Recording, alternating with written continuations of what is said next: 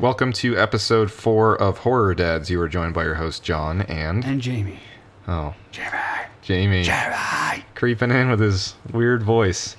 Um, hey, this episode today is really exciting. Uh, we are going to launch into an interview with the amazing Emily Bennett. Emily Bennett. Uh, it's just how he talks now. Uh, no, but Emily's uh, uh, really incredible. She's an actor, Oh, amazing. Actor, writer, producer, director uh, within in the genre. Um, you know, the horror genre is pretty underrepresented by female directors, so really great to have her contribution um, and discussion with uh, the psychological horror genre, which is what we really focus on for this um, for this episode. Right, the descent into madness, if you will. Yeah, Um, we talking and Emily did a film in the same genre called Lovers, which Yeah. is available on YouTube and you can watch through watchalter.com, which is a great website. Uh, you can watch a lot of indies and short films. This is a short, it's like 10 to 12 minutes long. Um, and it's great.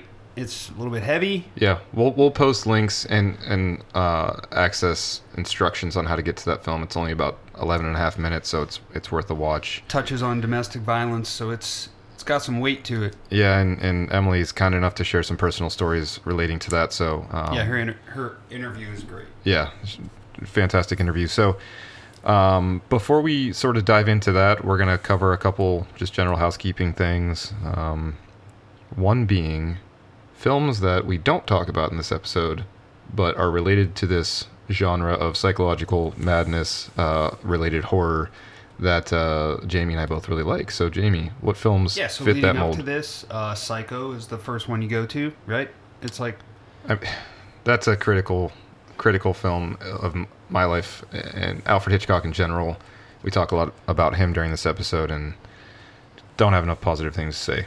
um, following in succession by year. I guess we hit Dementia 13, which neither of us had seen before. Um, that is a Francis Ford Coppola film. Yep, This is a great film. that's a great movie. What about Identity? Identity is great. Yeah, I didn't even Yeah. think about that one. That that's a really I found that Whoa, one later. dude, yeah. that's a good one. If you haven't seen That Identity, is a great one. Take a look. John Cusack's in it. Great movie. Um, then we watched. Well, I watched. Dude, I've never seen this before. The Tenant. I still have not seen Uh. Roman Polanski Oh yeah, you were mentioning directed and starred in this movie. It's from 1976. Rosemary's Baby too. Whoa. I mean, I guess both yeah. Polanski. So Rosemary's Baby was part of a. I guess they actually say this was part of a trilogy. Um, Hmm. a, a trilogy about apartment, uh, like shit that can go. I guess the way apartments can drive you mad, maybe, because the tenant perfectly exemplifies that. There's a uh, an element of that in Rear Window, I suppose. Yeah. Yeah. Yep. Uh, I- what else? Some others I had Shutter Island, um, which is Yep. a newer one. I watched Misery. Joker. That's in that same. Oh, Joker. Yeah. Yeah, Brittany really liked it. What did you feel? How did you feel about Joker? Thought it was great. Yeah, that's an. You know, it's a little bit dirty. It's a little bit grimy. It's gr- it is gritty. But I love that about it. Um, Oh, I also watched. Th- this is off the genre, but I watched uh, Blackcoat's Daughter for the first time. Uh, that's Oz Perkins. Kind of relates. Oz Perkins is Anthony Perkins' son. Um, so yeah, little touchback to Psycho. Oh. we'll but just keep dude, talking Black about Coat's that. Daughter. God damn, that is Good? a. It's like you know, it's a little bit slow burn at first. Once you get in there, like your wife's gonna love that. Okay. She we'll- loves we'll that Check like that out. disturbing type shit. And then I watched Bliss on Shudder. Uh, that came out 2019. Shudder's. Uh, this most recent round of uploads, they've had some good ones. Yeah, they have. Yeah. Now Bliss, I'm not sure if I recommend it or not. It's not for everybody, but it is something. It's worth a watch. Yeah. How about Um, you? Anything else you've been watching? I mean, just doing a lot of research for this one, so Sure. watch through the three that we discussed later. So we won't tell you what those are, Mhm. but you'll find out. Um, Save those as a surprise. got my uh, Friday the Thirteenth Part Six vinyl yesterday. Oh yeah, you Came got in the that mail. a little bit late. Yeah. God, dude, unwrapping that, I feel like a kid on Christmas morning. I've been waiting for it for so long. Man, when I got that, like I, whenever I get these vinyls from Waxwork, I just can't can't, wait to wait get to in get inside them. Yeah, uh, I know. Sometimes I think like maybe I shouldn't open this. Maybe it'll be a collector's edition someday, but I just I can't. I'm just like a kid on Christmas ripping Yeah. into it. Yeah, looking at the pictures and Ghoulish Gary killed it on this one as always. One thing I do want to mention is we have uh, heightened our reach on social media. So we are now available on Facebook and Twitter, and as well as Instagram, which we have been on. Um, so you can find us on any of those outlets at Horror Dads. Uh, if you want to reach out to us via email, you can do so at horrordads at gmail.com. And my wife keeps yelling at me, about this, but please give us a review on Apple Podcast, a five star review. She called me at work in the middle of the day and said, "I need to talk to you. You have to stop asking people for five stars reviews. You sound cheap." Uh, unfortunately, we need it due to the algorithm. Yeah, so that's the best way for fe- people to be able to find us. So, so please uh, reach out to us on social. Email us if you have episode topic ideas or questions. Oh yeah, please do. And Anything uh, you guys want to hear, let us know. hit us up on Apple Podcast with a review. And anything further before we jump in, James? Uh, what what you wearing there? I like that shirt you got on. I have my Stephen King Rules shirt on, actually. Hey, you know what's funny about this? So, I have been editing the episodes, and every time I ask, "Hey, what are you wearing?" Yeah. It's so cold in my basement. Oh, you always hear the zip. the zip. Yeah. So maybe I'll I'll code that in. What do you have on there, man? Oh, dude. So last Last week you were week, wearing yeah. the Let's Get Spooky. I'm wearing my Let's Get Spooky, which we mentioned. I think the purple and the orange. Well, yours is Here done we go. by Let's the, do the unzip. yours is done by the ever talented Aaron Crawford. Mine's done by Jeff Bezos on Amazon.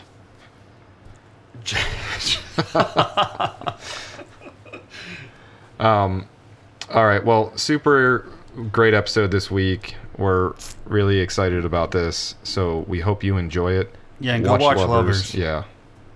And with that, enjoy the episode. Welcome to Horror Dad.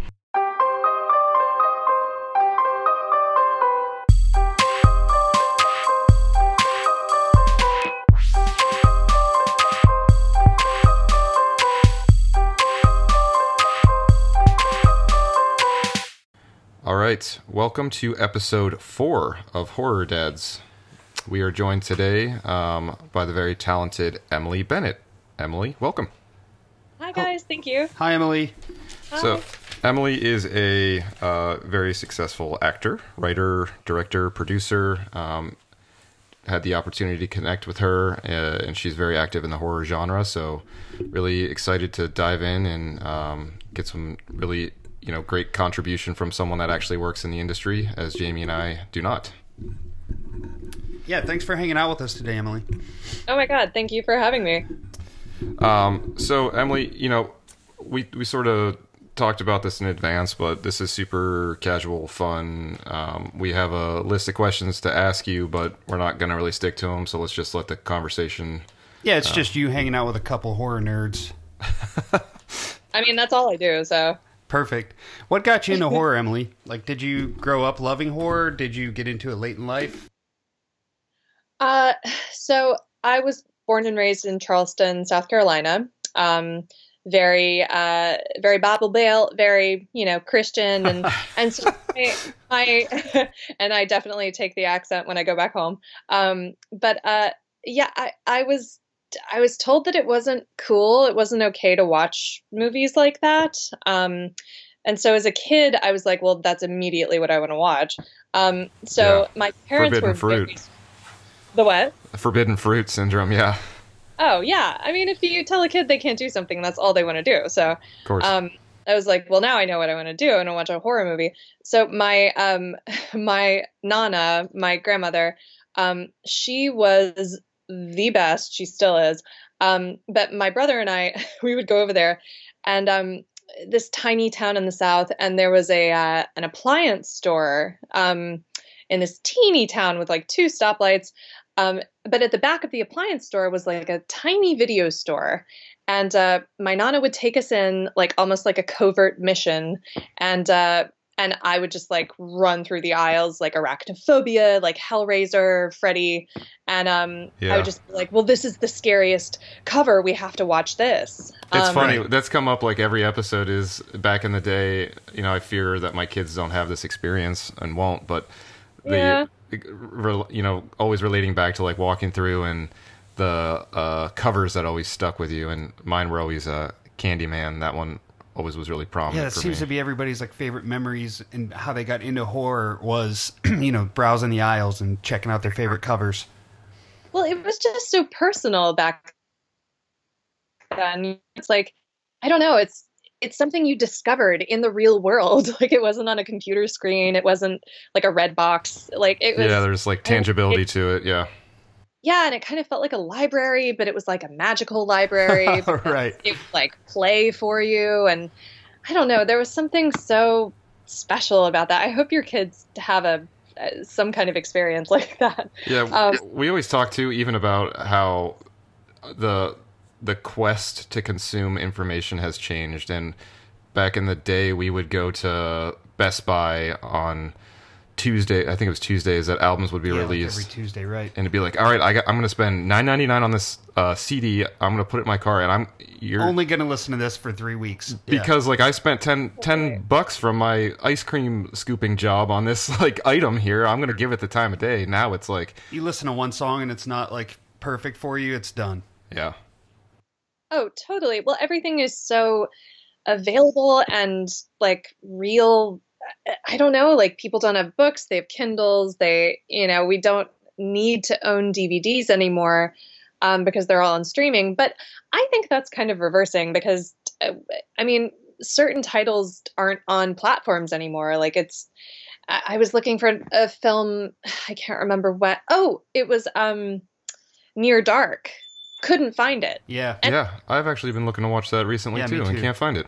it's not online and so my my boyfriend my filmmaking partner and boyfriend uh, justin brooks he recently shot a music video for this great artist lulu black and um, she she wanted to give him a gift at the end and she was like emily i want to give him something like what do i give him um, she's like i want to give him like a real gift and i was like oh get him near dark because it's not anywhere and Get them near dark I- so I can also watch it. yeah to- oh abso- absolutely i mean selfish as hell but um no, it's good yeah, I strategy. mean- Thank you. but I think, yeah, I think tangible items like that. I, I don't know. There, there's something that I feel like, you know, growing up at the time that we did, I think we appreciate that in ways that uh, other, you know, slightly younger generations now might might not have that memory, and so they might be discovering it now, which is great. But um, yeah, I mean, we own a ton of DVDs and Blu-rays and I don't know, it just reckons back to Blockbuster and, you know, those the aisle at the at the appliance store for me. Yeah. So, so that that was sort of your pathway of entry to horror, and then as you entered your professional career in the space of filmmaking and the different aspects of it. So, talk about that journey a little bit. You know, how how did you transition into horror? Because I, I think your traditional education was not, you know, really centered around that fascination initially, right? Oh, absolutely not. Um, so, yeah, no, that's a great question. So, I grew up loving horror. I grew up, um, you know, telling ghost stories in Bible study class and getting kicked out for it. Oh, I love that. oh yeah. No i was totally they were just like you can't say that. And i was like we talk about the holy ghost. Can i just talk about ghosts? And they were like no. Um get out of That's here. awesome. i just i was like i don't understand. I just want to tell stories. And so um but then i i, I grew up and um went to i discovered theater and I discovered acting, and I, I, I actually made horror films when I was a kid, like with my dad's camcorder. Um, but then I have to say, like once I hit a te- like teenage years, I got um, I got really into acting, but I got super snobby about like what I would watch. Um, so a typical teenage girl, I was just like, well, I don't like this anymore. I'm I'm like defining myself now, and so I got super snobby and super into like Marlon Brando and James Dean and Vivien Leigh and you know the classic Elia Kazan, anything like Royal Shakespeare Company. I was I was like I'm grooming myself to be a pedigree actor. Um, so I can't like anything that's like lowbrow. I can't like comedy and I can't like horror. Um, which was just so stupid. Um, but then that well, it's easy to do. I mean, it's and you know, prepping for this, we were also talking about, and we talked about this last last time we had a session with Jay about, you know, Yeah. our your environment sort of defining you, and sort of uh, this is likely where you're heading, but like really owning, you know, again the wand chooses the wizard. We always use that Harry Potter analogy, but like Yeah. just own it. Like you you like what you like. But I'm sorry, go ahead. No, no, a hundred percent. So I, I, I went to boarding school for acting. Then I got into, um, I went to the Royal Academy of Dramatic Art in London. So uh, that was a crazy experience for an American because they take, uh, they took one a year when I got in, um, but they take, I think they take a few more now. But it's, it's very difficult to to go there. It's for the like, I mean, some of the greatest British actors came out of there, and it it was an incredible opportunity. And I trained there for three years. Um, but again, got super snobby, and I was just like, I only want to do theater. I only want to do Shakespeare and Jacobean plays.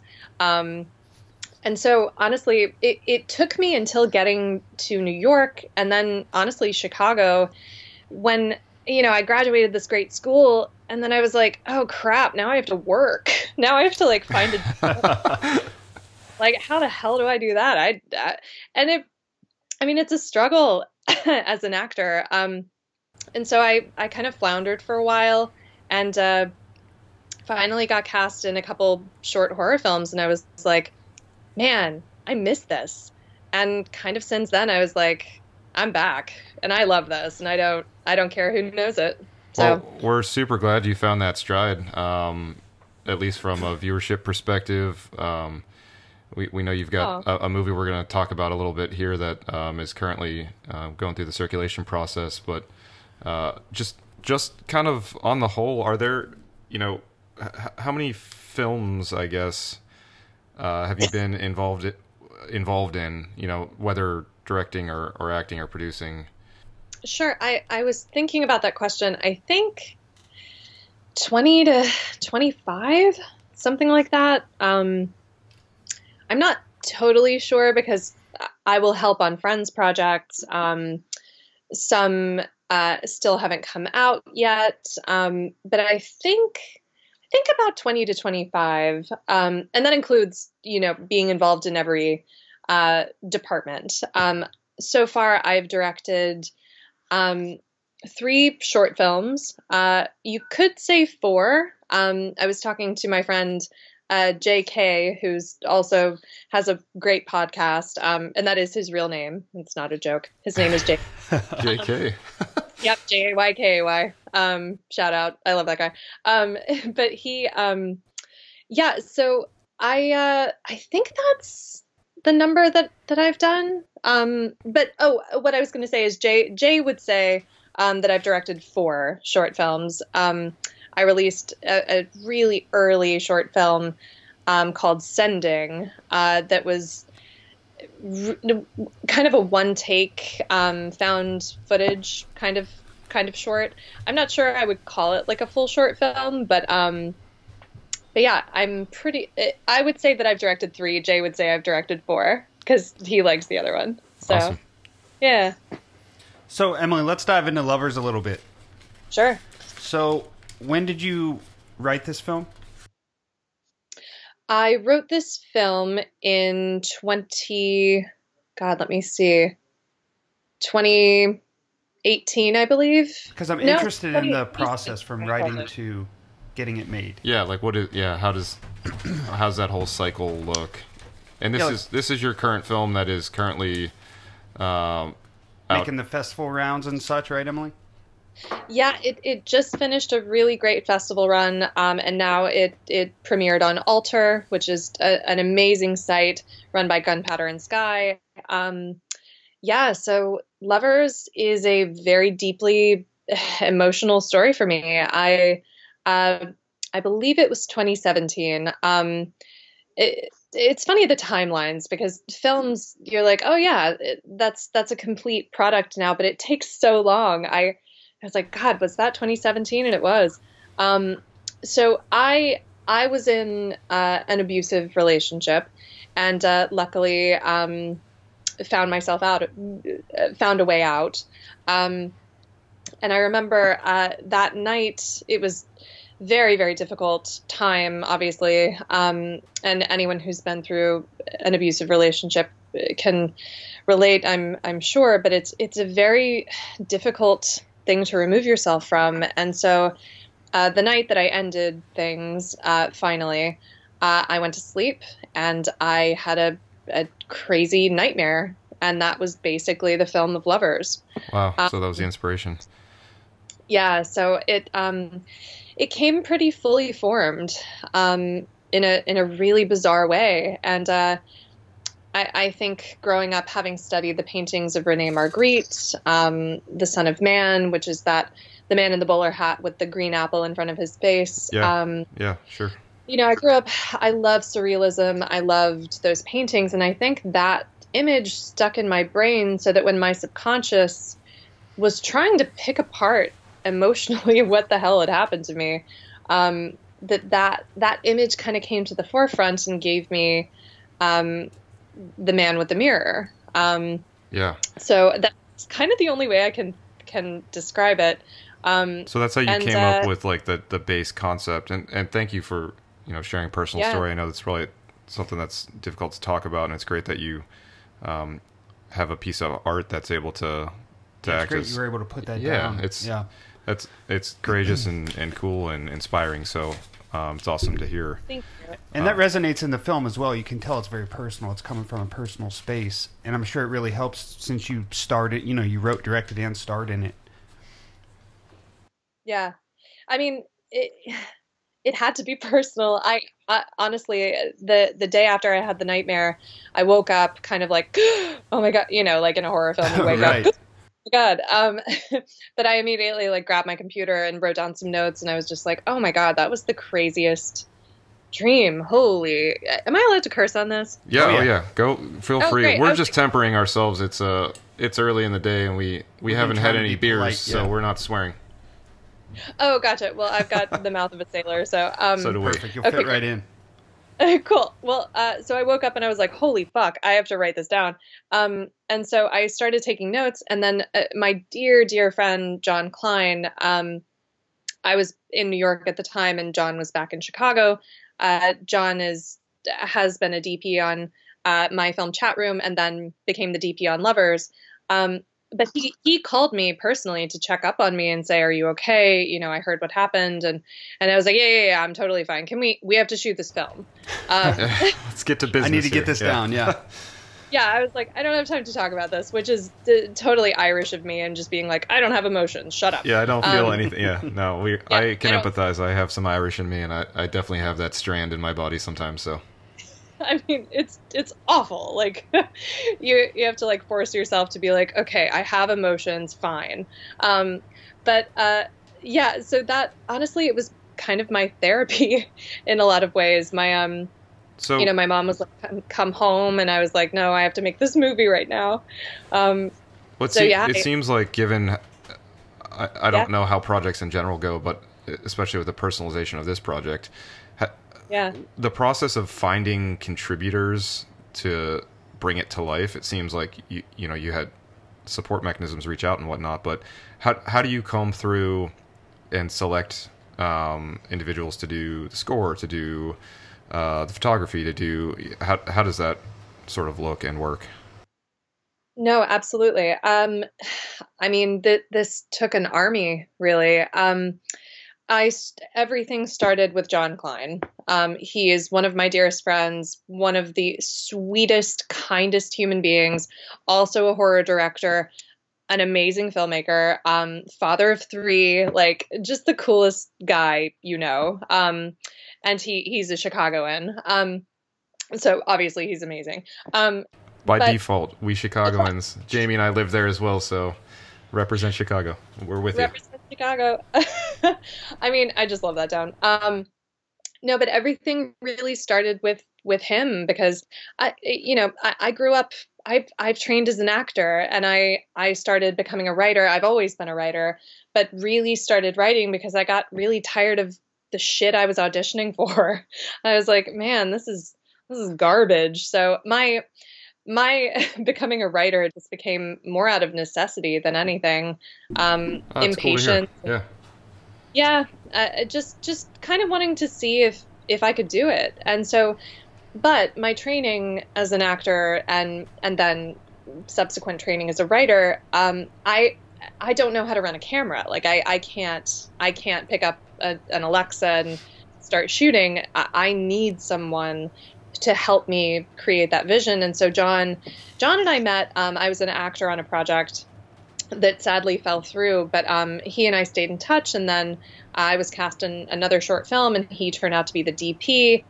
And so our friendship just kind of grew from there. And uh, we shot one film prior to Lovers, but I knew John was the linchpin. I knew he was he was my he he you know he was my eyes on set, and so he and I worked so closely together. And then everything kind of fell around John. Um, I knew the physicality of the main actor I wanted. Uh, Cole Simon, who's worked with John a ton, I, I was like, I want that you know, Cole would love me saying I would I wanted that kind of Adonis looking body. you know, I was very I was very sexist about it, I guess. But um I was like I want I want a very intimidating looking uh, person to be in the room with me. And uh, and Cole's a sweetheart. So um well, the it hit yeah. the mark because it's the film is very very haunting. It's very beautifully Yeah, it's a shot. moving film. It's well done. The col- the colors were the one thing I definitely Yeah, realized. they jump out at you. the use of red is an obvious um, I, I assume was an intentional factor and it's it's really really well well done just And, and with it having almost no dialogue, the score really hit. Our buddy Darren. yeah we're actually uh, uh, doing a show with darren uh, first week of march with darren callahan so oh my gosh, oh that's so great. I true, love- true horror dad he's a Yeah. super nice guy Oh my gosh, is he ever a horror dad? Well, actually, the um, the project that I met John Klein on uh, was a project that Darren Callahan had written, and sadly, it it fell through. But um, but I've known Darren. I mean, honestly, they're they're just it's Darren, it's John, it's my Edgar Ward, it's Cole. Those guys are part of my like Chicago crew, and it does not matter where we are in the world. We will always work together. Like I always want to work with those guys. I love that. yeah. i love that too and it's really cool That to sense hear of community. That's what horror is all about, really. yeah Absolutely. Well, we're the outcasts. We're like the yep. you know the dorky kid in class who like secretly loves, you know these these great stories. we I are mean, and all it's not randy we're from scream superheroes. yeah Yeah, we're not. It's it's just these. I- I don't know. Horror is just so fun, and I think people take it far too seriously sometimes. So Um, we're definitely we'll we'll be sure to post a link on how to be able to access lovers. Um, so we'll, we'll we'll get that into circulation. Please, please, please take an opportunity to check that out. It's really, um, it's really a great a great short. Um, it's what about 11 and a half minutes, Emily? Yeah, Yeah, exactly.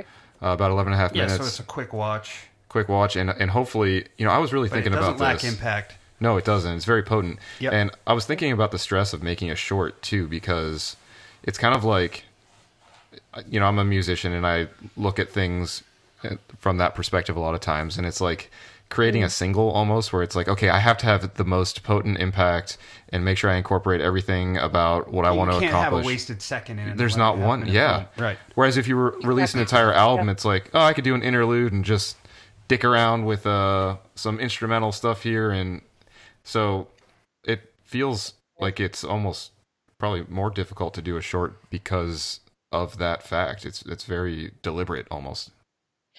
I mean, it's it's a study of what what does this absolutely need and what is not serving the ultimate story. And so you, you know, uh, to to use a to borrow a phrase, you have to kill your babies, you have to kill your darlings, you have to, you know, take everything away that's not part of your the reason that you're telling the story. And so I think with a feature, my uh, my partner and I are going into uh, we're co-directing a feature in the next few months Oh, good. um, that is just we're so thrilled about it. We're we're not in final stages yet, so I can't I can't fully talk about it yet. But it's um, I mean we're we're so looking forward to the opportunity to have a feature to have that amount of time. That's kind of our our album in a way. Um, well, uh, John Carpenter and Debra Hill did this uh, in 1977, and we see how that turned out. So yeah, we're hoping for the same result.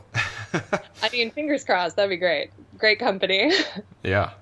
Um, so I guess speaking of that, what what are the specific films I guess that have inspired you from the horror genre throughout your career?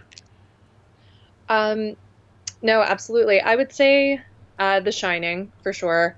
Um, Seven, uh, Let the Right One In, uh, Psycho, Vertigo, uh, The Seventh Seal, if you can call that a horror movie. Um, I've not seen that one.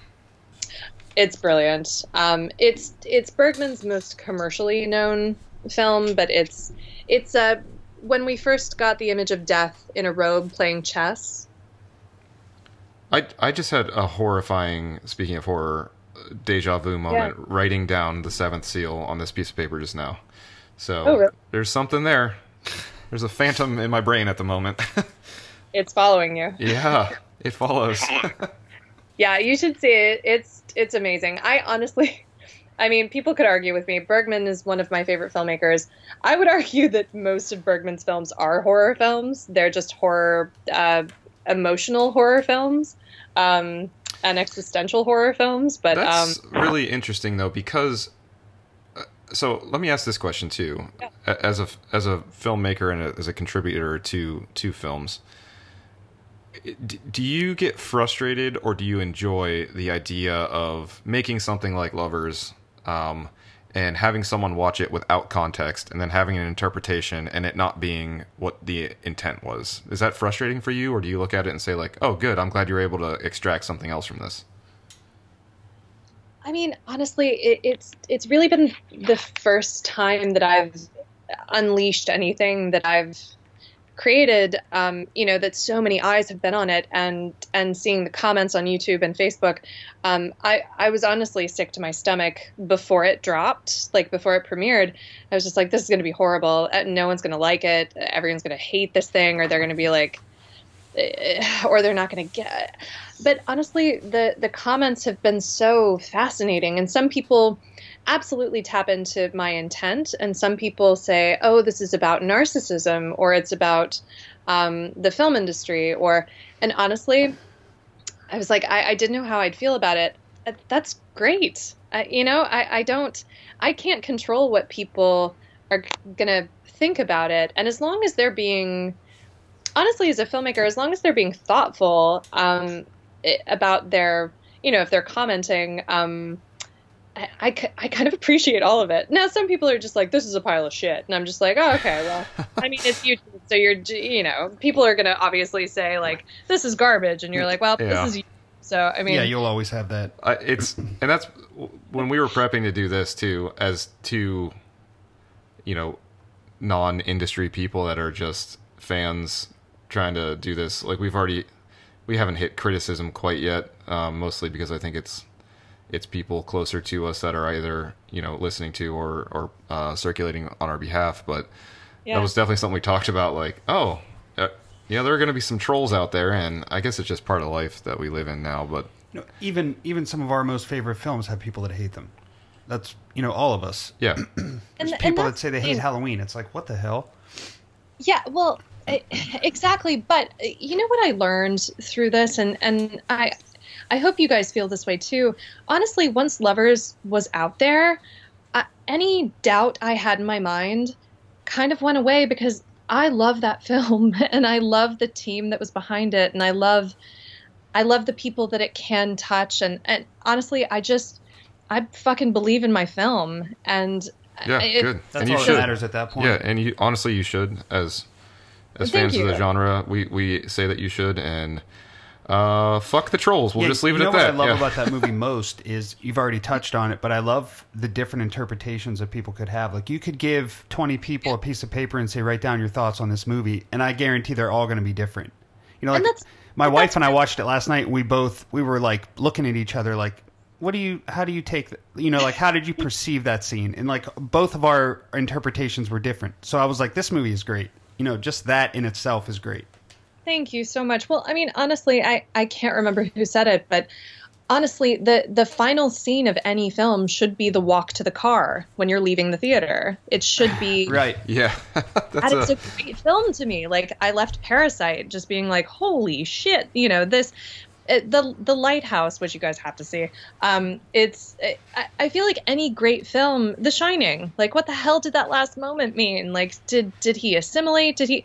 I feel like if a conversation is started because of a film, the film can't be a failure. Um, Yeah. Because it's just uh, it's it's telling stories and and getting people to talk about those stories and pick it apart and make it personal it's why I gave Lovers basically no dialogue because I didn't want to make it so specific that you walk away and you're like, "Oh, I know exactly what that was." I I love I love the different reactions. I even love the people who are like, "I hated it," because I'm I'm just like, that is totally valid. Like, Yeah, I feel that's a valid point. Yeah. I mean, that's totally fine. Like, yeah, it might seem pretentious. Sure, totally. But it's it's the story I needed to tell at the time and I I think I think creating it the way I did, you know, nothing will be like Lovers again. Um, but it's it's where I was at the time and I I had enough people behind me that were like, "We believe in this." And honestly, because they believed in it, I believed in it even more. And you know, if you don't like it, I totally get it. And if you do like it, I mean, I understand that more because I love it. Um, but it's, I just, I, it, it's been really fun to see people comment and even the trolls. I'm just like that. That comes with the territory. You have to be Yeah. You kinda have Especially in horror, wind. Yeah. Especially, you yeah. get a lot of uh, trolls creeping around. which is fine. It's fun. Yeah, Makes totally. it fun. Yeah, Yeah. we'll we'll talk about that uh, uh, the power of interpretation here, I guess, in a little bit because we're we're going to cover a because few films. every movie you chose ends the exact same way you talked about. yeah, which is like, and Yes. oh god, Everyone discusses. So what? How did that end? I fell into a deep Yeah. black hole over the past week uh, doing Jacob's research. ladder. Oh Yeah. god, yeah. So Emily, real quick, you've already touched on Bergman. What are some of your biggest influences as far as directors and actors or writers? Like, what you know, what inspired you to do what you do?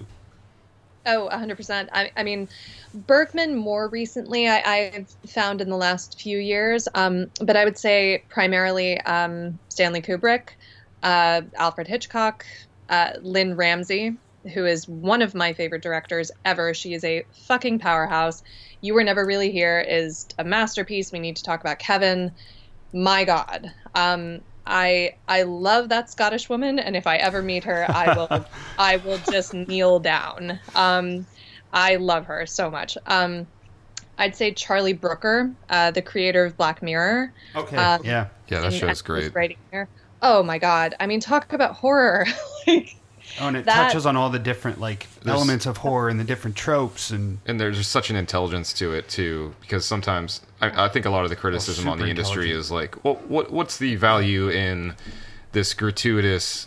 It's like one 90 minute act of, you know, overindulgence and gratuitousness, and it's like, well, that's one interpretation, I suppose. But I things like Black Mirror, I think, are what really round out the genre to say it's not all that, right? There is a lot of interpretive intelligence to a lot of uh, of the genre. So Absolutely, and and it also shows that you know a horror film or a horror a horror story doesn't have to be in a dark house with you know creepy sounds and blood and like Yeah.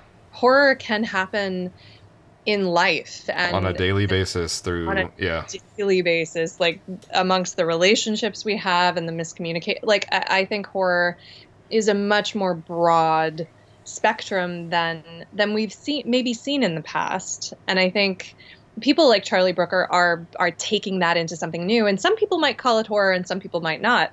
I absolutely call it horror because it scares the shit out of me, and that's that's great writing. Um, so I, I would say him absolutely. Um, moving into performers that inspire me, I'd say uh, Cate Blanchett, Laura Dern, uh, who just very deservedly won her Oscar. oh, Um, she's phenomenal. Un- unbelievable. Um, I just adore her. Um, and I would say um, Gary Oldman, Anthony Hopkins, Willem Dafoe, and uh, Andrea Riseborough, who is a, a newer um, kind of mainstream actress, but she and I went to school together, and she is unbelievable. She's about to be in um, a, a series called Zero Zero Zero. Uh, she was in Death of Stalin, and um, it was fascinating. I, I was a year below her in school in England, and uh, just watching her rise, I, I knew how great she was, and uh, just watching her. She was in two episodes of Black Mirror, actually, um, and uh, very cool she unbelievable. If you haven't seen her work, please watch her work. It's it's some of the greatest acting on screen right now. so I, I know you mentioned uh, john klein but of of the folks that you talked about are there Yeah. are there people of like specific of specific nature that have like really really helped you along the way do you have like one person that you think of and you're like oh without that that individual, and maybe it's not just one, but like uh, Yeah. there's no way I could have had any of this come to a realization. I mean, I think it goes back to I, I mean, my mother for sure. Um, but I, I I would go back to, you know, being a kid in that appliance store, the video store in the Yeah. back. My Nana, my grandmother. Um, See, what we're doing for you here is when you get your first Academy Award, you can listen back to this uh, podcast, and you're gonna be like, I, I got it all mapped out right there. I've I have everyone to thank, and it's all it's been logged. Well, if the Academy will give out Oscars for horror films, abso-freaking-lutely. Um, that would be That's our quest. We're trying to change the perception here, so we're doing it through the back door of, of Youngstown, Ohio. I love it. I love the movement and I want to be a part of it. Absolutely. Um, yeah, but I think, yeah, my nana, I mean, my, my grandmother, she was the one who, she was kind of the first adult that didn't judge me or like tell me what I could and couldn't do. And um, she just, you know, she, she made it okay that I liked those films and those stories and, you know, made me feel like, and still makes me feel like I'm not weird. You know, that's, I definitely have that person in my life too. My my aunt Jan was the one that, and she doesn't even like horror all that much, but she would be she would tolerate it. I remember when I was a kid, we'd be eating. She would facilitate Yeah, your like- desire. Yeah. All right, let's go to the movie store and get a couple snacks and chocolates. And I just remember laying in bed in her bed with her as a kid and watching Friday Thirteenth Part Two and just being like, "This Yeah. is great. This is like this is what." This encapsulates exactly what I wanted. Jamie, did you have Yeah, I think like that? I think everybody has to have somebody like that. Mine was my older brothers. They're both ten years older than me. yeah. oh, You know, so when you're growing up, I grew. up I was born in '81, so I was watching movies like The Gate that came out in 1986 when I was five. You Yeah. know, like terrified, but that's kind of what got me to where I'm at today.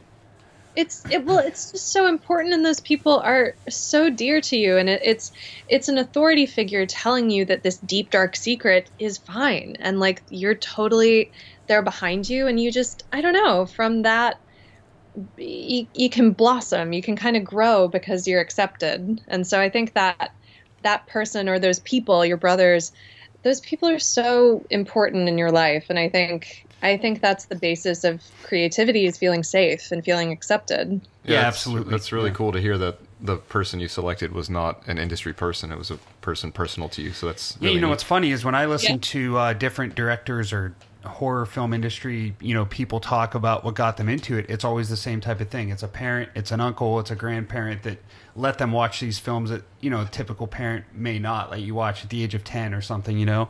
yeah, Yeah, well, and and I think it's it really goes down to like, you know, we're all a little scared of the dark when we're a kid, and like honestly, when you, when you can sit down and, and tell a scary story or watch a horror film, it it's putting the scariest stuff in front of you, but in a controlled circumstance. And so honestly, I, I've always been a very like anxious person. I, I have to be doing something, and I'm always like, okay, what you know. I have anxiety, and so I think that's why I create because that helps. But I think watching horror films, it's controlled anxiety and it's controlled, it's controlled tension. And if you can make it through this, you know what's happening in your life is not, you know, you're not getting your leg chopped off here. Um, you know, and and yeah, it's an outward manifestation of something uh, much deeper. Oh, I totally agree with you. Yeah, I, I think it's it's it's, cool- a way to to work through emotions in a way. I, I truly feel too like I know you mentioned Hitchcock as one of your larger inspirations, and that for me, those Alfred Hitchcock presents um, and the Alfred Hitchcock Hour. Growing up watching those with my mom, oh my god, that, those really, I think of those episodes so fondly, and I, I think of them throughout the week the way I think of old friends, and they are physical manifestations of what you're describing too, uh, and and I feel like that was probably one of my major gateways too. So that this, the context of this that, that's super relevant, and I, I didn't realize it until this conversation. Oh, I love that. I love that you have those those memories. It's it's why it's so dear to us. It's we're seeing the scariest stuff with the people we love the most, and Yeah. you know, and and then we see everything's okay. So I feel like horror is is therapy in a lot of ways. Um, at least for me, I I know if I can sit through something and and fully get immersed and fully believe it and jump and scream or you know and go through this tension, this controlled anxiety and come out of it. For some reason, my blood pressure is just lower after, and Like Hannibal Lecter. Uh, what did they say? His his heartbeat was 85 beats per minute as he ate that person's liver or something. that's right. Yeah, exactly. Oh my god, are you calling me Hannibal Lecter? no. Well, maybe. maybe maybe a little bit um that's so funny Eh, yeah i mean that's that's my understanding maybe psychologically of why we relate to horror so much um but yeah that that's anyway back to your original question my nana thank you nana Yeah, you're absolutely right though about the wave of emotions. Like you know, you've just sat through a great horror movie when at the end you're like a little bit tired, but also like you know very calm, like you said. Yeah, it's it's so good when you watch a good movie like that that takes you on those emotional like ups and downs. oh totally i, I love walking out of, i love i mean if you haven't seen the lodge yet Oh, I have um, not it yet. just guys holy shit that is that is one of my favorite films the last five years um that film i saw it at, in spain at the Sitges film festival um when i was there with lovers. Um and then it just came out and i took i took my boyfriend and my friend kyle and uh, i was like okay guys get ready. And i i knew what was going to happen. And i still left that theater just feeling like oh oh my god. Yeah. like it's but it, it- that's the best feeling. We we were all kind of silent after the film finished. None of us knew what to say. Um, and then the conversation started and would not stop um, so i think that's Something that sparks It- it- that is fantastic. it, it's my favorite thing and so that's that's what i hope to do with my work i want to disturb people so much that they they don't know what to say and then they start talking and can't stop that's the hope i guess Yeah, no, that's exactly like what we were talking about even with your movie. You know, it's like I, am still Oh. thinking about that this morning. I watched it last night. Thank you i'm so glad Uh, the Lodge just came out, didn't it? Like a couple weeks ago. it did yeah But you said you were watching it on the festival circuit a little bit. Is that's where you saw it. Yeah, I saw it last year. Um, God, when was that? I want to say like August, something like that. I went over with my producer, um, Keaton Wooden, who's unbelievable. Um, and uh, yeah, it was it was like a 10, 15 a.m. showing um, in Spain, and so we we got up and Good uh, morning. still jet lagged. yeah, here you go. Good. Good Morning Horror. They play horror films 24 hours a day during that festival. It's the best. Um, I was going to ask you about that. Uh, not to interject, but I was going to ask you what that festival circuit is like as a filmmaker. Is it is that an emotional roller coaster? You know, like Oh my how, god! how yeah. does that work for you? Yeah, the festival circuit. It's This has been my first time um, doing the festival circuit, and quite frankly, I didn't know if anybody would like Lovers at all. I I didn't know if they would consider it horror or some weird art house thing, and and thankfully, a lot of people really loved it. So I'm I'm just so grateful for the the festivals I've been able to go to. Um, but yeah, I mean it's it, it premiered at the Horrible Imaginings Film Festival in California. Um, and honestly, I told I told Justin, my boyfriend, I was like, "You have to sit on the aisle seat because I will run away before my film plays. I'm so scared of watching oh, this. oh, I would be the It- same way. Yeah. Oh my god! And I'm I'm like a you know I've trained on stage. I've I've performed in the West End. Like I've I've done tours of Shakespeare play. Like I've been on stage in front of thousands of people. But for some reason, I was like, I can't change anything. When you're on stage, you can alter your performance and listen to when people are laughing and when they're gasping and kind of. But you, the film is done. Yeah, you can't do anything. Yeah, this is what it is. Yeah. Like I, you know, this might be terrible. And it's having the have got- confidence too to put the stamp on it to say like, all right, this is officially done. We're wrapped. Like this is going out now. And once it's out, it's like that's it. Yeah, I, I mean, it's it's it's terrifying. Speaking but of with that- anxiety, yeah. oh God, oh my God, I was I was a mess. But um, when when it happened, I remember near the end of it, um, when uh the when the woman I never call it me, I just call it the woman. When the woman drops the mirror at the end. It, I knew I was going to be okay because the theater was totally silent, but I heard one woman in the back just go, and I was like, "Oh, thank God!" There's a reaction. Yeah, I got the it. one you wanted. Yeah. I was like, "Oh, I think it's going to be okay." That's awesome. So before we we di- yeah. we definitely want to dive into some of the the movies that you like from this psychological uh, horror genre. But uh, before we do that, what what are you currently working on? Yeah, let's Uh, hear about what you have in the works. I know some you can't talk about, but Oh yeah, um, hopefully soon. Um, yeah, but uh, so uh, the feature film I'm working on right now uh, with my partner uh, Justin Brooks, um, we co-wrote and will co-direct later this year.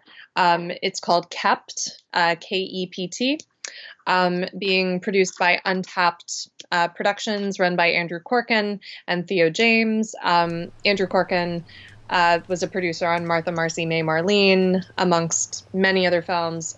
Theo James, uh, his partner, business partner, um, was the star of the Divergent series. Um, oh, cool, very cool.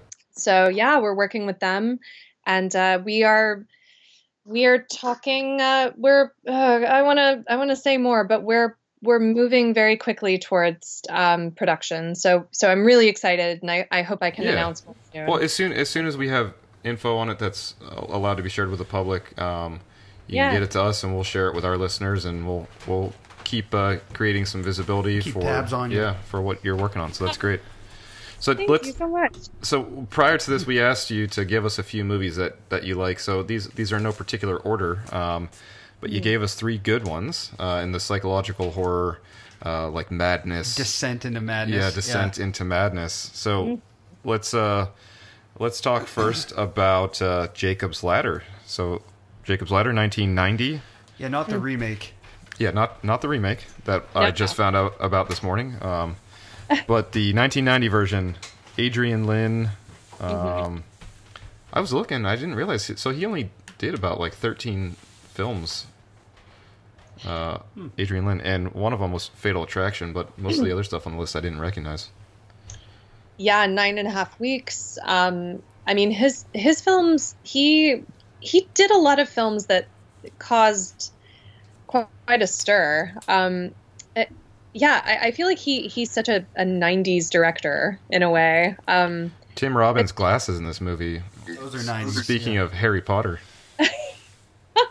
I love those glasses. So yeah, so good. I mean, I, I this film honestly I, I only discovered in the past few years, which is kind of terrible to say, but um this film I, this film is a masterpiece, I think. Um it you just don't you don't fully know what the hell is going on for a really long time. Um and it Even at the end.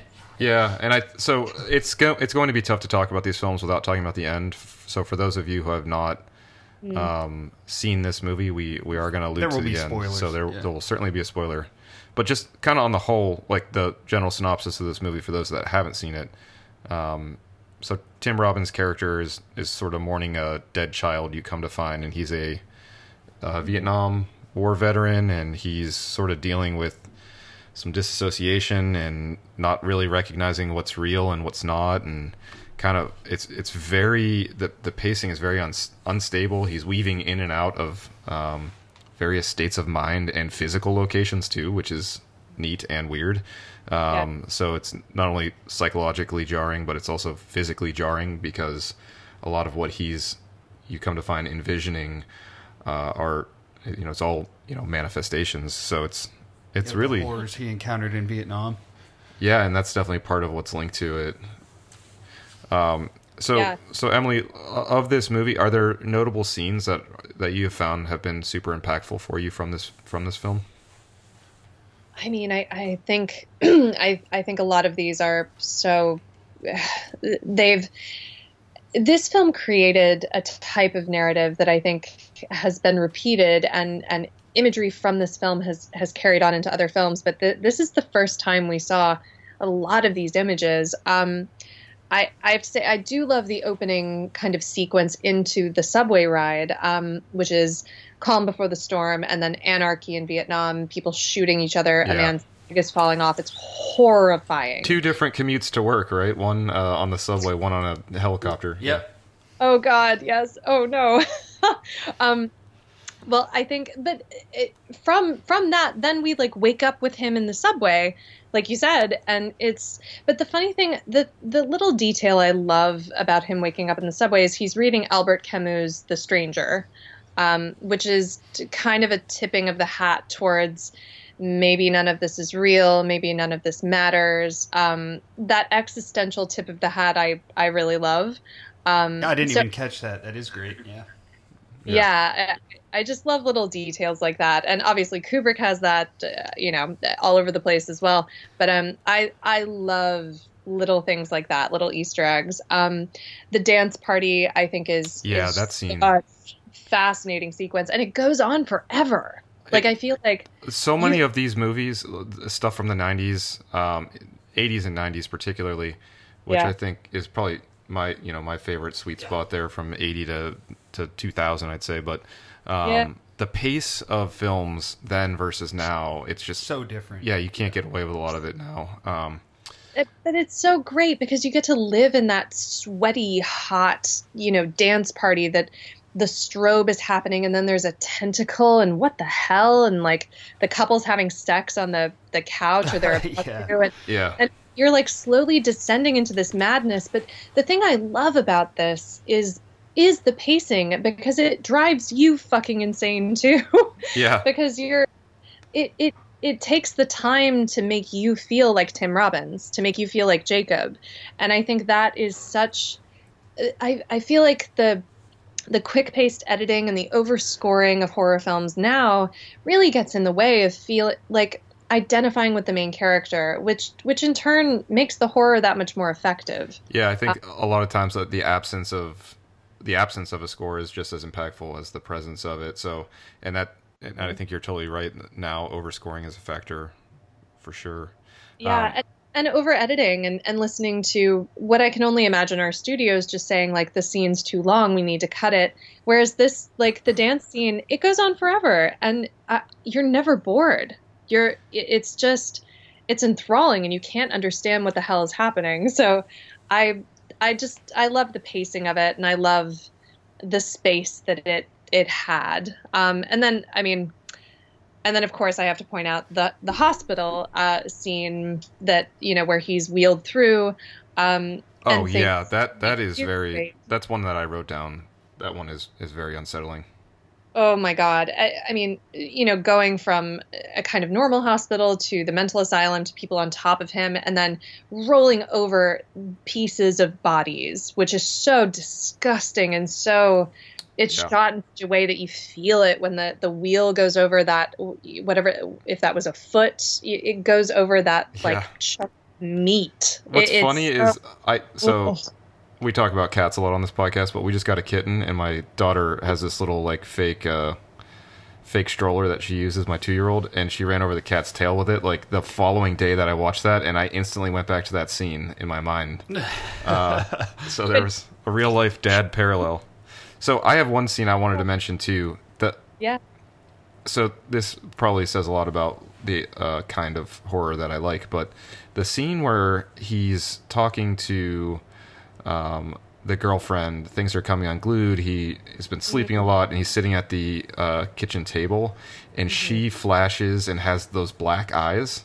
Um, and those she's teeth. yeah, and the tea. Oh, whole, so I was watching this out on my porch by myself Oh late no. at night one night, and that sends a chill right down your spot. Like it, that's a terrifying scene. Ugh. Yeah, that's a great scene.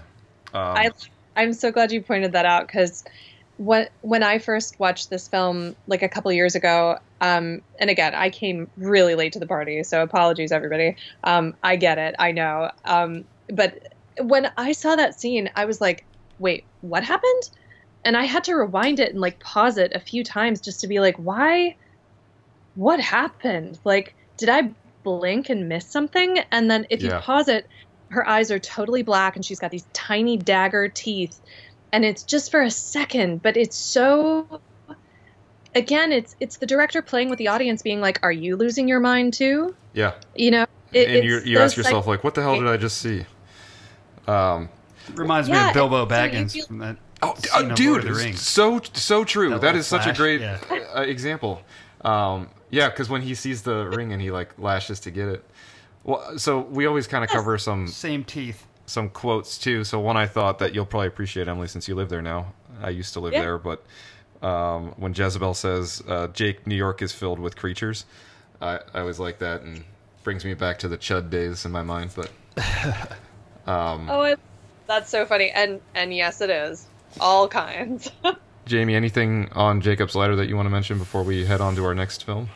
If I had to pick a scene, it would be the when he almost gets run down by that car, Yeah, and then yeah, they that's a good- pass, and in the back seat you just see like monsters turn around looking at him. Yeah, That's when you're like, "Holy shit, what am I watching?" an actual descent into madness is what you're watching. Yeah, because I think up to that point everything seems pretty much on the up and up, like pretty normal. And I think uh, that scene was like the first one where I went like, "Whoa, what the hell's going on here?" Absolutely. Well, and you're like, is this a conspiracy against me? Is this you? i- Yeah, exactly. someone trying to kill him. Yeah, like what's going on? Yeah, I, I love that scene, and it's it, it's right before that. There are the group of girls singing um, "Wait a Minute, Mr. Postman," which Yeah, seems yeah, like, yeah, yeah. you know he's getting hit on, he feels good, he's walking down the street, and then all of a sudden Someone's trying It- to kill it- him.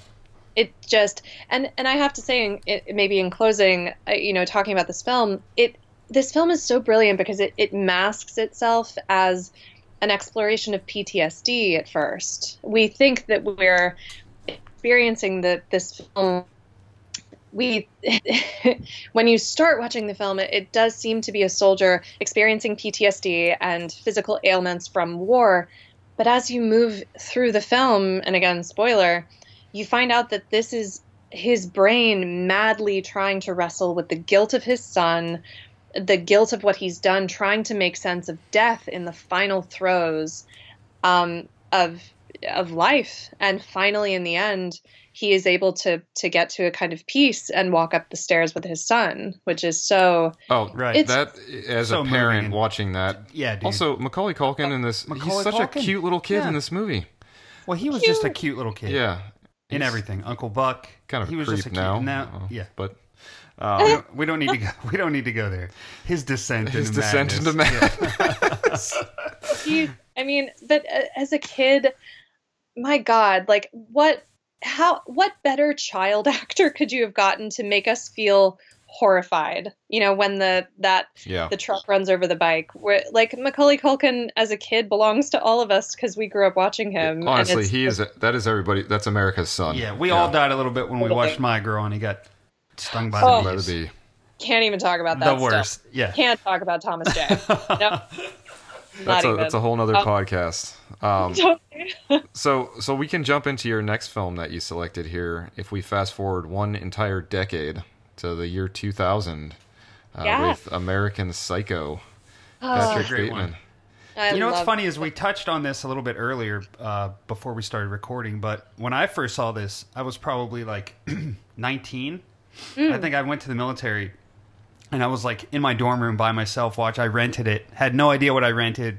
Oh, Hate, wow. I hated it because Really? I, I didn't realize it was a comedy. I took it Yeah. very on the nose, and I, I just I was so disturbed.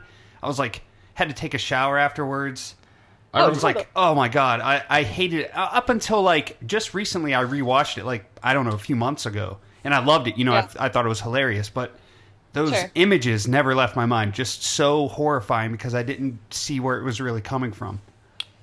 It, it's just so like you never listen to Huey Lewis in the news the same ever again. No, Ne- never. Absolutely never again. Uh, and I mean, I, I have to say, like, I, I chose this film not only because it's one of my favorite fucking films, um, and I love watching it, but it's directed by a woman. And Mary Harron is Yeah. so unbelievably, she was so steadfast in her vision for this.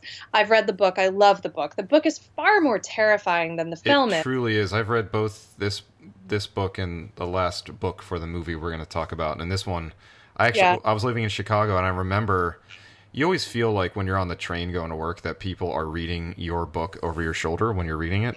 And I remember Hmm. feeling very self-conscious about reading this one because it truly is it's it's it is more terrifying, it is more graphic, it is more grotesque, it's more granular and detailed um and holy shit, this is a serious ride to go on. Um, it, it is it is so I, I I've read the book I've read the book many times and it I think it is honestly the scariest book I've ever read. I, I think it's its ability to jump between such detailed, maniacal horror and talking about a Whitney Houston album. It's just so fucking terrifying that you can jump so quickly back and forth, and it, it like it doesn't matter. And even the book, the book doesn't end. It there's no punctuation mark on the last sentence. It just you get the sense that this horror is going to keep going, whether it's real or not, which is yeah, so. it's very is, it's very it's unsettling. And so, for those that haven't seen it, uh, just a quick synopsis is is you have a a shell of a very wealthy '80s you know banking investor who, um, you know, he grapples with his indulgence in this like psychopathic ego that he's developed and. Uh, it like weaves into and out of his wife with uh, his life with his coworkers and strangers and uh, his love life, if you want to call it that. Though I don't think he has the capability of loving anything. Um, so sce- scenes within this movie, um, I, I have mine, I and I'm sure it's going to be talked about before we get to it. But scenes that you that you like a lot. I mean, there's the quintessential one. I, I guess we can immediately go to. Um, well, I guess there are two that really, really stand out. Um, the first I won't really call um, a horror scene, although it kind of starts uh, it, the dominoes falling down for him. It's the business card scene, That's- which is that's one it. of the funniest That's what I It- have written right here. the- Business card scene. it's just so freaking hilarious. It, it's um the way he's sweating, he's like oh, Oh bone God. white. he's got that Oh, and the aneurysm, like expressions on that his off face white changes. yeah. watermark. the subtle Oh off white color. Yeah. It's just it's just so funny, and I feel like we've all met someone like this. Like I. I certainly have met someone like this. I sadly like went on a few dates with a guy like this. um, but the the attention, that maniacal attention to things that just do not matter at all. But th- this is this man's life. Like he he decides in that moment he has to possess um, Paul Allen or he has to destroy him. Like he he must he must get close enough to take this man out. Yeah, he's got to Um, conquer it. Like that's his that's his quest is the obsession of that. And sad- I, I yeah. think that scene with Jared Leto, the Paul Allen character, um, that one's pretty impactful too. When and before a, any of his acts of deviousness, he goes into those tirades on, um, on the the music of the time, which is always uh, fun and funny. But before that one is when he's talking to Huey Lewis in the news and the the paper that's taped to the, to the ground and uh, Paul Allen's sitting there just with that huge glass of bourbon and he he's buttoning up the raincoat and grabbing the axe and uh, that whole that whole scene is just so so well done. And I know there's a lot of criticism about uh, Christian Bale as as a as a as a person being tough to work with but he acts the shit out of this movie. He's hilarious. He's great. He's a wonderful actor. Well, and and, I say, and not, sorry to interrupt, but uh, Mary Harron initially her take on this was this film has to be a comedy, and Christian Bale has to play the role because he was the only one to come in and see it as a comedy. Leonardo DiCaprio was signed on to play Patrick Bateman initially. oh Um, I do there- love Leo but I'm glad it was Christian Bale oh my god, I can't imagine anyone else. But Leo came in and played it very seriously and very dramatically, which would have never worked. Like we can't. Uh, people, uh, we don't worship Patrick Bateman. He's he's ridiculous, and he's he's meant to be so. And and uh, apparently Christian Bale was the only one to come in and just say, "This is hilarious," and Mary Harron was like, "Thank you." And so she actually got ousted from the project because she refused to cast Leonardo DiCaprio. oh wow And she got removed from the project. Um, and I can't remember who who took it on, but then it it fell through. The film industry is crazy and fickle, but thank God it came back to her and she was like, "I'm hiring Christian Bale. Like th- this is his film."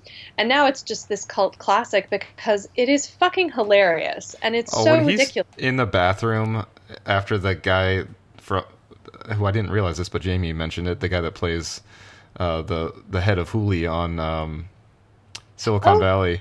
Yes, I love him so much. But when he's in the He bathroom looks so ridiculous in this movie. and he goes to like choke him, and then the guy comes on to him, and he's like, "I Like, knew." I knew you've been looking at me, and then he tries to wash his hands with his gloves on.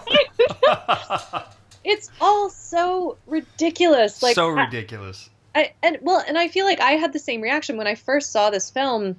I didn't know what I was seeing either. I took it seriously, and I was very offended. I was very like, "Oh my god, this is this is just terrible!" And how how yeah. dare. And then I I went back. Who would and make like, this? yeah, exactly. A woman made this. That's terrible. But honestly, I went back and watched it, and I was like, "Holy shit, this is the funniest thing I've ever seen." I, like yeah. my boyfriend and I just finished watching it this morning, and I, I mean, I could not stop laughing. I forgot.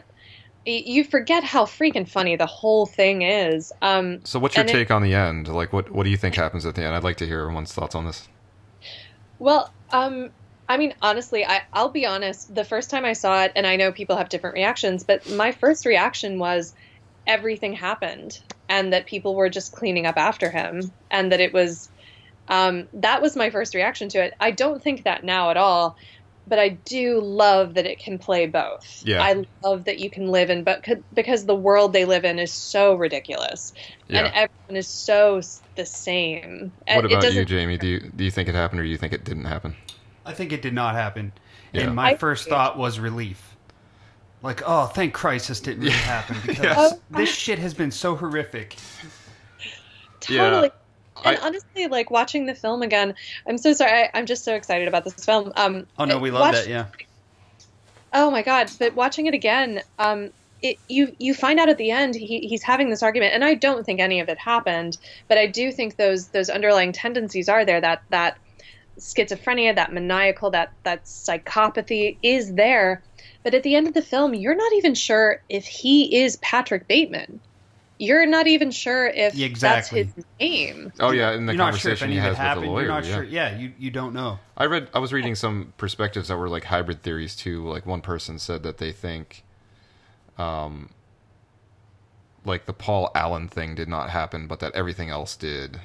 So there, there, there's some serious research to be done on this. Um, but yeah, this great film, great pick. Um, You know what's funny, real quick, is I read that I was reading that um, Christian Bale based his character on. Um, I guess he saw Tom Cruise on a late late night show. oh no, Like I don't know if it was you know Jay Leno or what, but that he like watched him on that, and he said he saw like Tom or Tom Cruise being this you know this person he thought he had to be, but like his eyes seemed like there was nothing behind them, and he said that's what he based his character on. I found That's that to be exactly interesting. that's horribly depressing to think about. Yeah, yeah. Uh, I Donald Trump comes up twice in this film too. Tom by the way. Cruise is Oh, Tom yeah. Cruise could be an American Psycho. So Yeah. Well. Oh, 100%. I think, I mean, Tom Cruise, I think he would, I don't know that he would have as much of a sense of humor about it, maybe. no, no. Um, but I love that he based it uh, on Tom Cruise. And I love Tom, Tom Cruise's work, but um, I, c- I totally, we've all seen Tom Cruise jump on the couch on Oprah. For I mean, sure. yeah. Yes, we have seen that over and over again. and not to not to isolate anyone who's a Scientologist, but you hear that he's a Scientologist and you go, "Yep, he is a little bit crazy." Totally. Um, all right, so let's let's move to our, our our last film here, which is oddly enough, I didn't realize this when taking notes. but Classic. all three of these films he selected took place. They were released in the first year of their decade. So Yeah, you, you 1990, did a great job 2000, picking. yeah, Did and then not, did not do 1980. that on purpose. Yeah, well, Like, these are jet happened. setters. yay. So 1980, The Shining, um, Stanley Classic. Kubrick, you'd mentioned. Uh, and then when our boy Jack is in this. We've talked about this film on the podcast before. Um, but for those that haven't seen this, and I don't know who those people are, but if you haven't seen it, this is, you know, former teacher and writer uh, Stephen King's story. Uh, and the character is a former teacher and writer who um, has agreed to take his family up to a very remote hotel to act as a caretaker for the off season. They get snowed in, and um, the uh, the Jack character, uh, Jack Torrance, slips deeply into madness. Uh, and I guess the case can be made that he was already in madness uh, when heading there. But uh, very, very unsettling film. Very, very crazy. Uh, Emily would love to hear your thoughts on on this movie. Um, yeah, it, it's. I mean, it's just a masterpiece. Uh, watching this again, you think you know this film, and you really don't. Honestly, I Have you so, read the book? So, you know, I actually haven't read the book, which Okay. I feel like I feel like gives me a knock as a horror fan, which I totally take No, that I knock. it- it- um, it's not anything. Uh, if you haven't read it, you haven't read it. But I, I would definitely encourage taking a look at it to see. There are very obvious criticisms that have circulated over the years of this not adhering and Kubrick doing what he wanted. But I'm, you know, kind of glad he did because it's a great movie. But um, yeah. So we'll talk about it I as mean- just a film. To- absolutely. Um, and I, I would love to read the book. Honestly, I, I've my my partner. He uh, loves Stephen King. Has read pretty much everything he's written. Um, and yeah, I, I've honestly, I, I hate to say this, but I'm such a Kubrick fan that I don't want to ruin it. like I don't, I don't want The Shining to be anything but the film in a way. Um, Yeah, you because want I to love it preserve so what you much. your, what your relationship currently is with it. In a way, yeah. And maybe that's stupid. Maybe that's selfish. But um, No, I just, it's honest, I is what it just- is. I, I just love the film so much, and I, I know Kubrick was was quite a pistol to work with, and I know he and King had words. Um, but I, man, what a fucking perfect film this is. I, I just, from the moment it starts, you're just so uncomfortable, and I think it's very clear that Jack Torrance, something's wrong. Like uh, I think very Something clearly is wrong. Yeah. Something's very amiss with Mr. Torrance. Um, and I think Man, did Jack honestly- Nicholson play that perfect? Yeah. Oh god. Well, and it's just you've got this simmering.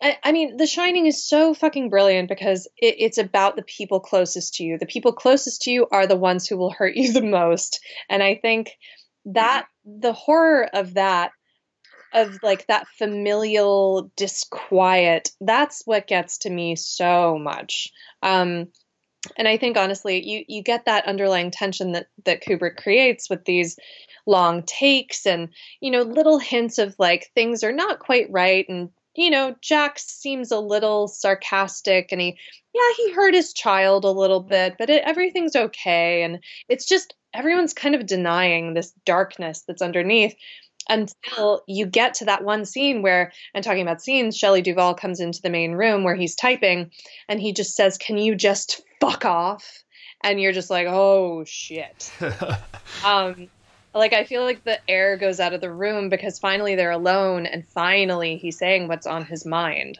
and what's on his mind is not good um Not not good at all. yeah, you don't want to go there. And No. so, what I guess, what do you think? So clearly, he's got issues here, right? So, what do you think these outward manifestations that the family's dealing with represent? Like the the twins and like everyone's kind of consumed by the chaos of the, their environment that they're in. So, like, what I guess, what, how do you interpret that? I, I mean i think to put to I, I don't think there's any one explanation for it and i yeah, think I think that's so either. I, I mean, I think you can argue either way. Um, but like you both said, you know, these films, you walk away talking and arguing about them forever. And that's the brilliance of them. You know, we, we could talk, I could talk about all of these movies for another like three hours. Um, but honestly, I, I think you can look at it in both ways. I think you can say, the hotel is haunted by these terrible things that happen. These spirits are coming back to consume Jack and to make him assimilate him into the hotel. You could also look at this as an addiction story a, a father who is abusive and addicted, who falls back in, and his family is sharing in the horror of this addiction and abuse. And thankfully, they're able to get away from it. Um, but I think it works on both levels. But I think ultimately, to go even broader, I think that's what's brilliant about horror. I think it can it's up to you? Yeah, it's up to you and it can create these these insane allegories that yes it's about a haunted hotel but it's also about what if a relationship with a father you know and and you know horror dads like it's yeah, this is a horror dad right here like yeah. We man. covered this on uh, the best and worst dads in horror, and and not surprisingly, Yeah, he, he was made one of the the bad ones. Yeah. Yeah. well Um, that's good that's good i i think you were correct on that not not a um, role model of ours. No, no, no. I would say, and and clearly not not the most imaginative writer. I mean, he just you know he he seems to repeat himself over and He's over kind of again. one note, you know. Yeah, just doesn't one little. so Um, I, I yeah, feel like I- I, want Yeah. from this movie, I want it to be just because it's the aspect of horror I like. Is like I want the spirits to be real, and I want them to, Totally. and uh, that's what I want out of it. But I, I feel like, from an interpretive standpoint, I kind of feel like it's, it's a reflection of his, his psychosis, Mental state. Yeah, Yeah. and I, I have a little bit of a different perspective too from from the book. I'm a big Stephen King fan, so I try and read all his books, despite the fact that he's a Boston Red Sox fan. Oh dear. I, I don't know anything, so I can't I can't like parlay back because I don't even. That's is that that's baseball, right? Yeah, Yeah. but this is a horror podcast, so we'll Yeah, stick we to don't that. talk about baseball here. We don't talk about baseball here. So, uh, notable Um, scenes, I guess, before we wrap up on this this film. I mean, Just pick I'm- one. Yeah. I mean, it's like There's there's, so many right? iconic. it's so difficult. Honestly, okay, I'm gonna go to the one that is kind of one of the most disturbing to me, and it's it's a quieter scene. Um, it's where Danny comes into the bedroom, and we we see Jack sitting on the bed. Um, his beard is growing out. He's in a robe, but that one shot, it's so disturbing to me. Of where we're behind Jack, we can see his reflection in the vanity mirror. We see his pants on the vanity stool, and we see Danny in the middle of two Jacks. So basically, the, the frame of it is we've got Jack Nicholson on the right and on the left in the reflection, and Danny is stuck in the middle. And that scene, that image is so horribly disturbing to me because Danny's just surrounded on all sides by this evil Yeah, that's in his mother and then goes and Jack picks him up like like he weighs nothing and sets him on his knee and just starts talking to him and Danny looks up and says you would never hurt me and mommy right and I mean oh, that- that's very haunting. that is I have chills is- with you just saying it. That's a Oh, very God. good uh, uh, description of that scene too. Jamie, oh yeah do you have I mean Terrifying just- scene. Jamie, you have a specific that's- one that rattles your core? Um, I mean, again, you could pick any scene in this movie, really, but um, I, I think the one Emily already touched on, the "all work and no play makes Jack a dull boy." Like when you first see that manuscript, it's like, holy shit, this guy is just a psychopath. yeah the paradigm shifts right there you're like oh he For hasn't been working on anything The oh, whole oh tone, geez. because he's like pissed at her the whole time because she keeps interrupting his work, and then it's like, wait, this is what you've been fucking working on? Yeah, this is what's been important. What in the hell? Oh, it's so it's so terribly terribly disturbing. Um it's just yeah. And the whole film changes from that point. Absolutely, you you yep. go back and you're like, "Oh, everything I've been seeing is a lie." And I love those moments in horror films that you're just like, and then you have to rewatch the film. Yep. Yeah, absolutely, yeah. So I guess mine would probably be what I refer to as the original Mrs. Brumsfeld, which is probably uh, uh, an unpopular thing to say, but I always say that because the woman in room 237 is just like the woman from the faculty um, whose hair falls out. But uh, that that scene for me is that's been following me around for decades in my brain. So Oh. I don't think that old woman, that old woman's body coming at you with no teeth, laughing, like I don't think any of us slept for a good while after Right. seeing that. that, Good God. That inflated, terrible looking. Oh yeah, Oh my god. Yeah, that's I mean ultimately and and you have to think too like it, it's so funny talking about Stephen King. You know, if you go to Pet Sematary, what's the most terrifying thing about Pet Sematary is the sister in the bed. It's I, these I, I, com- I cannot Yeah. agree Oh, with a sentence more that Right? anyone has ever said in life. Oh Zelda God. has been Zelda. sleeping in my under my bed forever. Oh, Oh. she's still under my bed. Like I'm still terrified of Zelda uh, and that freaking soup that she can't eat. It, it's just terrible. Oh, I- that I mean, soup, yeah. Oh god. The soup is as scary as she is. Yeah. But it's so funny that in in both of those films, like the most terrifying things are these these women in a way, like these.